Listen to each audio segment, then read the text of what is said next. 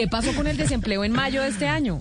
Además, en el balneario se escucha mucha música venezolana. Pero bueno, el desempleo, eh, Camila, cae con fuerza en mayo de este año. Recordemos que en el 2020, en el mes de mayo, tuvimos una cifra histórica de desempleo del 21,4% por los confinamientos, la crisis económica del momento, y se reduce y ahora la nueva cifra de desempleo es del 15,6%. Ese es el desempleo en mayo de este año, 15,6%.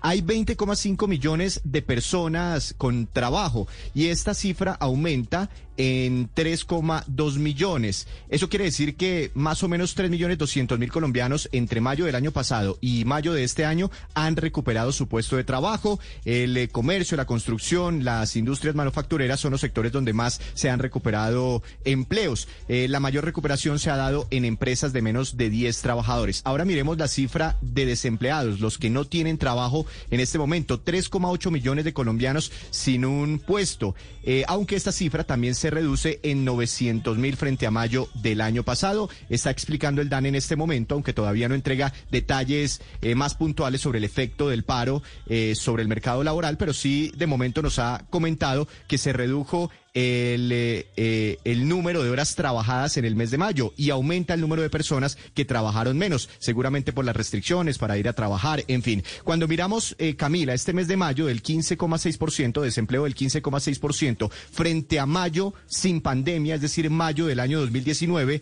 vemos de todas formas un crecimiento del mercado laboral todavía muy impactado, no totalmente recuperado, porque en ese momento, antes del coronavirus, el desempleo estaba en 10,5%. Así que bajamos frente a mayo del 2020, pero nos mantenemos todavía con un desempleo muy alto frente a mayo de 2019. Y yo sé que no se puede comparar con el mes de antes porque esto se compara con el año anterior, el mes del año anterior, pero pues igual abril tuvimos 15.1, marzo 14.2, es decir, estamos pues en unas cifras muy muy estables para estar reabriendo la economía. y ese y es pues, el, es el desempleo es el desempleo que más o menos tuvimos todo el año pasado, 15, 16%, entonces como que se está estabilizando en ese nivel. Antes, antes de la pandemia estábamos por el 11, por el 12%.